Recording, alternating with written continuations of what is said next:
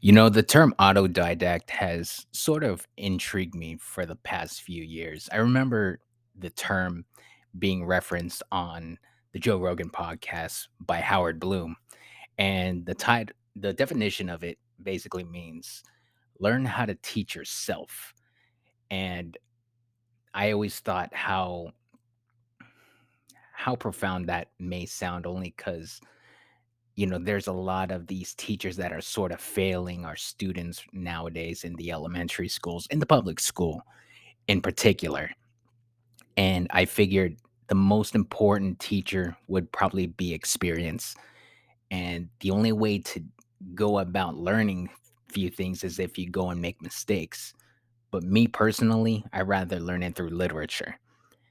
See, that's the problem with a lot of the system that's going on right now with the Department of Misinformation. You know, back then in World War II, they called it the Mis- Ministry of Truth. And that could possibly be one of the biggest obstacles people may face when it comes to learning new things because they don't want you capable of critical thinking. They want you stupid. They want you dumb and compliant and they want you to follow orders. And that's why it's such a major problem today. That it's important for a lot of people to learn how to teach themselves different qualities, how to learn new skill trades. It could possibly save their life. And that's why I always encourage people to read because it's one probably one of the most profound qualities of a human being that we're capable of doing. We can be like animals, but we've evolved for a reason. And not a lot of us are taking advantage of that. We need to learn how to be multifaceted.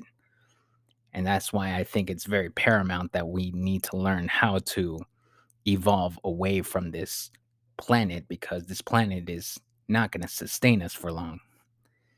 If only we knew how to get into other planets and how to inhabit other areas, then we would probably have a fighting chance. In order to pass a very important great filter, I think we, we need to be a multi planet species. Um, this may sound somewhat esoteric to, to a lot of people, but uh, like eventually, given enough time, uh, that's something the Earth is likely to experience some calamity. Um, that could be uh, something that humans do to themselves or an external event like happened to the dinosaurs. Um, and um, but but you know eventually, and, and if, if, if none, none if, if none of that happens and somehow magically we, we keep going, uh, then the, the sun will ex- the sun is gradually expanding, um, and will engulf the Earth, um, and probably Earth gets too hot for uh, life in uh, about 500 million years. It's a long time, but that's only 10% longer than Earth has been around. And so if you think about like the the current situation, it's really remarkable um, and kind of hard to believe. But uh, Earth's been around four and a half billion years, and this is the first time in four and a half billion years that it's been possible to extend life beyond Earth. And that window of opportunity may be open for a long time, and I hope it is, but it also may be open for a short time. And we should uh, I think it was wise for us to uh, act quickly while the window is open, just in case it, it, closes. I mean, it's important to think of these things and just, you know, think of things as like probabilities, not certainties. Um, there's a certain probability that uh, something bad will happen on Earth. I, I, like, I think most likely the future will be good. Um, but there's like, let's say, for argument's sake, um, a one percent chance per century of of a civilization ending event. Like that was Stephen Hawking's estimate. Um, I think he might be right about that. Uh, so then, you know, we, we, should basically think of this like being a multi-planet species is like taking out insurance for life itself, like li- life insurance for life. Uh, we, we can bring the, the, the, the creatures from, uh, you know, plants and animals from Earth to Mars and breathe life into the planet. Um, and and have a second planet with with life. Um, that would be great. Um, they can't bring themselves there, you know. So if we don't bring them to Mars, then they will just for sure all die when the sun expands anyway, and then that'll be it. the The key threshold um, the the great filter will will have been passed when the city on Mars can survive even if the spaceships from Earth stop coming for any reason. Doesn't matter what the reason is, but if they stop coming for any reason, will it die out or will it not? So we're going to get Mars, a Mars city to the point where it's self-sustaining. Um, I'm not sure this will really happen in my lifetime, but I, I hope to see it at least have a lot of momentum. And and then you could say, okay, what is the minimum tonnage necessary to uh, have a self-sustaining city? Um, and there's a lot of uncertainty about this. You could say, like, I don't know, uh, it's pr- probably at least a million tons, because you have to set up a lot of infrastructure on on Mars. Um, like I said, you can't be missing any anything that, in order to be self-sustaining, you can't be missing. Like you need, you know, semiconductor f- fabs. You need iron ore refineries. You, like you need lots of things. You know, uh, so. Um, and Mars is not super hospitable. It's it's the least inhospitable planet, but it's definitely a fixer-upper of a planet. You can only move at the speed of light through through space, but if you can make space itself move, that that that's like that that's warping mm-hmm. space. If, um, space is, is capable of moving faster than the speed of light. Uh, like the universe in the Big Bang, the universe, the universe expanded at much much more than the speed of light, by a lot. Yeah. Um, so, um, but the if this is possible, the, the, the amount of energy required to warp space is so gigantic, it boggles the mind. Uh, right now, uh, the Falcon 9 is the only reusable rocket out there. Uh, uh but it, but the, the booster comes back and lands. I'm sure you've seen the videos. Uh, and we get the nose cone fairing back, but we do not get the upper stage back. So uh, that means that we have a minimum cost of, of, building an upper stage. Um, you can think of like a two-stage rocket of, of, sort of like two airplanes, like a big airplane and a smaller airplane. Um, and we get the big airplane back, but not the smaller airplane. And so it still costs a lot, you know. So that upper stage is, you know, at least ten million dollars. Um, and then the degree of the, the booster is not as reuse is not as rapidly and completely reusable as we'd like, nor are the fairings. So you know, our, our kind of minimum marginal cost, not counting overhead for per flight, is on the order of fifteen to twenty million dollars, maybe. Um, so uh, that's that's extremely good for. It's by far better than any rocket ever in history. Um, but uh, with full and rapid reusability, we can reduce the cost per ton to orbit by uh, a factor of 100. But just think of it like, um, like imagine if you had an aircraft or something or a, a car, oh, yeah, um, and if you had to buy a new car every time you went for a drive, it would be very expensive. It'd be silly, frankly. Mm-hmm. But um, but you, in fact, you just refuel the car or recharge the car, and that's uh, makes your trip uh, like I don't know a thousand times cheaper. so it's the same for rockets. Uh, if you, it's, it's uh, very difficult to make this complex machine that can go to orbit, and so if you cannot reuse it and have to have to throw even any part of any significant part of it away, that massively increases the cost.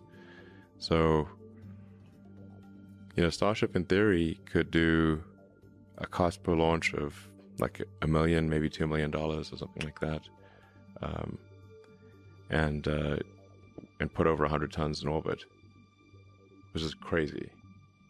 Rolling the clock forward, you and Elon tweeted recently about population collapse. What do you think yeah. is going to happen there? Oh, well, I've thought for at least 10 years that the biggest problem in 50 years will be that there's just not enough people. The population collapse in developed countries is precipitous, right? It's like it fall, we fall off a cliff. I worked on UN committee, oh, it's got to be 10 years ago now, um, to help draft the UN Secretary General's report on sustainable economic development. And so I looked at all sorts of things like that. I was very curious, for example, about because people have been beating the overpopulation drum since, well, it really kicked in in the 1960s, you know, because there were dire predictions. By the year 2000, the Club of Rome came out and said, well, there'll be riots and mass starvation and mass movement of, of migrants and because there's too many people on the planet and that just didn't happen at all. That was just that it wasn't just wrong it was anti-true. It was absolutely wrong. What happened instead was that everyone got way richer and the, the bottom section of the population in terms of economic distribution got lifted out of poverty.